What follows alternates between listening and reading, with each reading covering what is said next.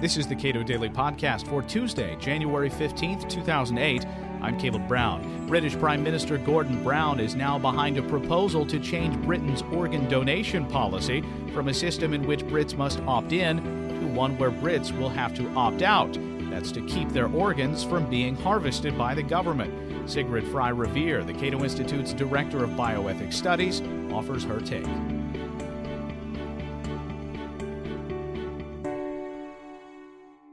For millennia, bodies of the recently deceased have really had no value to anyone other than the family members who were interested in the bodies for the sake of mourning and for the sake of proper burial.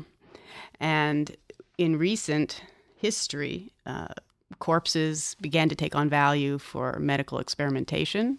And most recently, in the last 20 to 30 years, really only, they have taken on value um, for their organs. So essentially, they're life saving organs, which are very much like gold in a sense.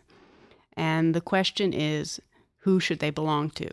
The family members who historically have had possession of bodies and organs after death for burial rites and religious rituals, to the individual, him or herself, or to the community or to the state for the use of people who need them. And presumed consent puts essentially ownership in the hands of the state of those three choices. And the question is is that the right answer to solving the organ shortage?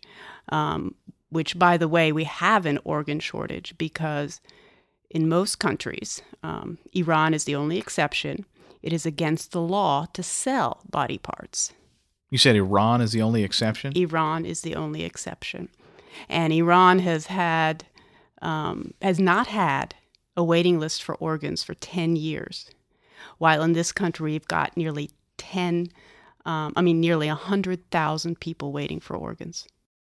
Now, currently in Britain, as in the United States, organ donation is an opt in process. That is, we in the United States, we sign the back of our driver's license and we become organ donors. What is so much worse about a system in which you opt out? That is, the decision has to be made in the affirmative to declare your intention to not have your organs uh, used by the government or being used by uh, other people who need them.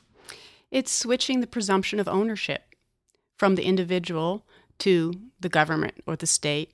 And in addition, opt out programs are only as good as they are easy to follow through on. And there is a um, case in, in Ohio, um, Brotherton, which took place in the 90s, where cornea removal was something which the medical examiner or coroner could do on a regular basis. And a family challenged that this was done without their permission. And the law said the coroner could take them if he didn't have any knowledge of a patient's wishes. But then the court also said the coroner had no obligation to call the hospital to find out what the patient's wishes were, and the hospital had no obligation to call the coroner and tell him what the patient's wishes were. So it was clear the patient didn't want to donate, and the family sued. And the court upheld the presumed consent of the patient to have these corneas removed, specifically in a situation where the patient didn't want them removed. So essentially, what presumed consent is, it's a way of subverting an individual's decision because you don't even need a system of, inform- of presumed consent unless people are going to say no, right? It's really a way of subverting people's choices. What their natural choice. What their choice would be would if they be. were directly asked, right? You don't need a system of presumed consent unless people are going to say no if you ask them directly. So it's, in a sense, it's kind of an Orwellian system by which we, we call it presumed consent, but in actuality, it is a taking or it's a violation of informed consent. While you're alive, that's something a lot of people don't understand is that if you donate your organs, your body is treated differently in the dying process. Um, because they have to preserve the organs. So if you're an organ donor, you know, you get kept alive on machines, you get pumped full of chemicals. There's all sorts of things they do to preserve those organs. And a lot of people don't want that as an end of life, how they die. And so presumed consent would violate people's rights to make healthcare decisions while they're alive. Okay, so there's some significant practical implications Absolutely. to your life, especially the end of your life, to whether or not you are presumed to have made this decision or that decision as to your organs. There are really, like I said, there's two rights that are being violated. Your individual, fundamental individual right to make the decisions regarding your health care while you're alive, particularly towards the end of life. And second, your property rights once you're dead, once you're a corpse, in the interest of your body. You know, people say, well, you know, you don't need it anymore. Well, do you need your house? Do you need your personal possessions? Do you need your bank account after you're dead? Do those belong to the state? No. Well, either should your organs. Our property rights, in a sense, though, have already been violated with regard to our organs by prohibiting us from receiving some sort of monetary value for them. Absolutely, and I'm glad you brought that up because the real answer there's there's two things wrong with presumed consent.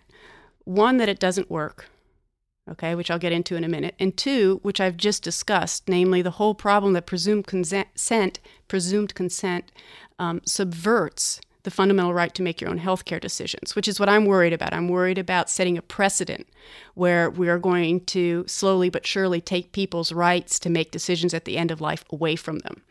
The other issue that's big is how do you solve the organ shortage?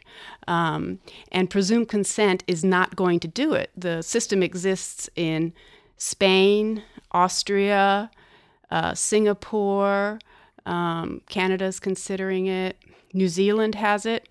And in all those countries, it has made a slight improvement in the number of donations the number of organs available, but it has not solved the organ shortage. The only system that has solved the organ shortage is the sale of organs, which is what has happened in Iran.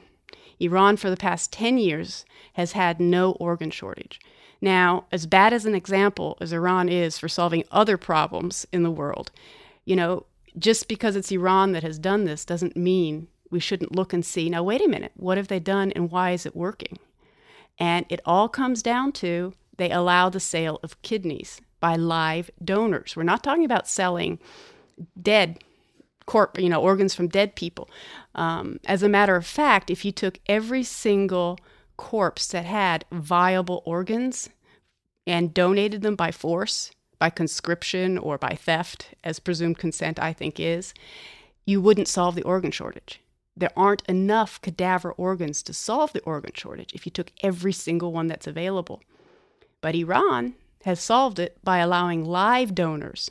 And the reason that works is because 76% of the people on the waiting list need kidneys. And we have two kidneys. And so if you sell one, you still have one. And so you can save somebody's life and make, make some money at the same time. Personally, I think, you know, I, I, as a libertarian, I don't like the idea of mandating anything, but I think the one mandate that would essentially save the system from most of the complaints people have about allowing the sale of organs would be to require um, mandatory health care to be provided, whether it's through a private contract or the government, for the donor. So that you don't run into the black market problems we have of where someone donates gets $4,000 for the kidney and goes home and bleeds to death because they don't want to spend their earnings on the doctor. So I think whatever program allows the sale of organs, the base price or the base selling, um, yeah, the base selling price has to include lifetime health insurance, whether that's in a health savings account or some other fashion. And that way, you don't have the argument that the donors are neglected. And you also discourage those who are purchasing organs from taking the guy on Skid Row because he's going to cost more in the long run than a healthy person. And so that way, you know, you'd end up paying them money on top of that for their organs and you'd solve the organ shortage. Why people want to go to taking them instead of paying for them, I think is obvious. If you can get away with it, right? If the government can get away with saying your body is a communal resource, they're going to do it. And the question is, do we want to go that way? You know, want to discourage Britain from going that way as a populace? You know, will we stand for it? Um, because I think it's going to lead, it's going to prevent um, individuals from having any kind of right in their bodies, certainly after death, maybe even during life. and um, any control over end of life decisions. Sigrid Fry Revere is the Director of Bioethics Studies at the Cato Institute. This is the Cato Daily Podcast. Cato Audio is a 60 minute dynamic monthly CD that brings you inside the Cato Institute for highlights from lectures hosted by Cato each month. You may subscribe at cato.org.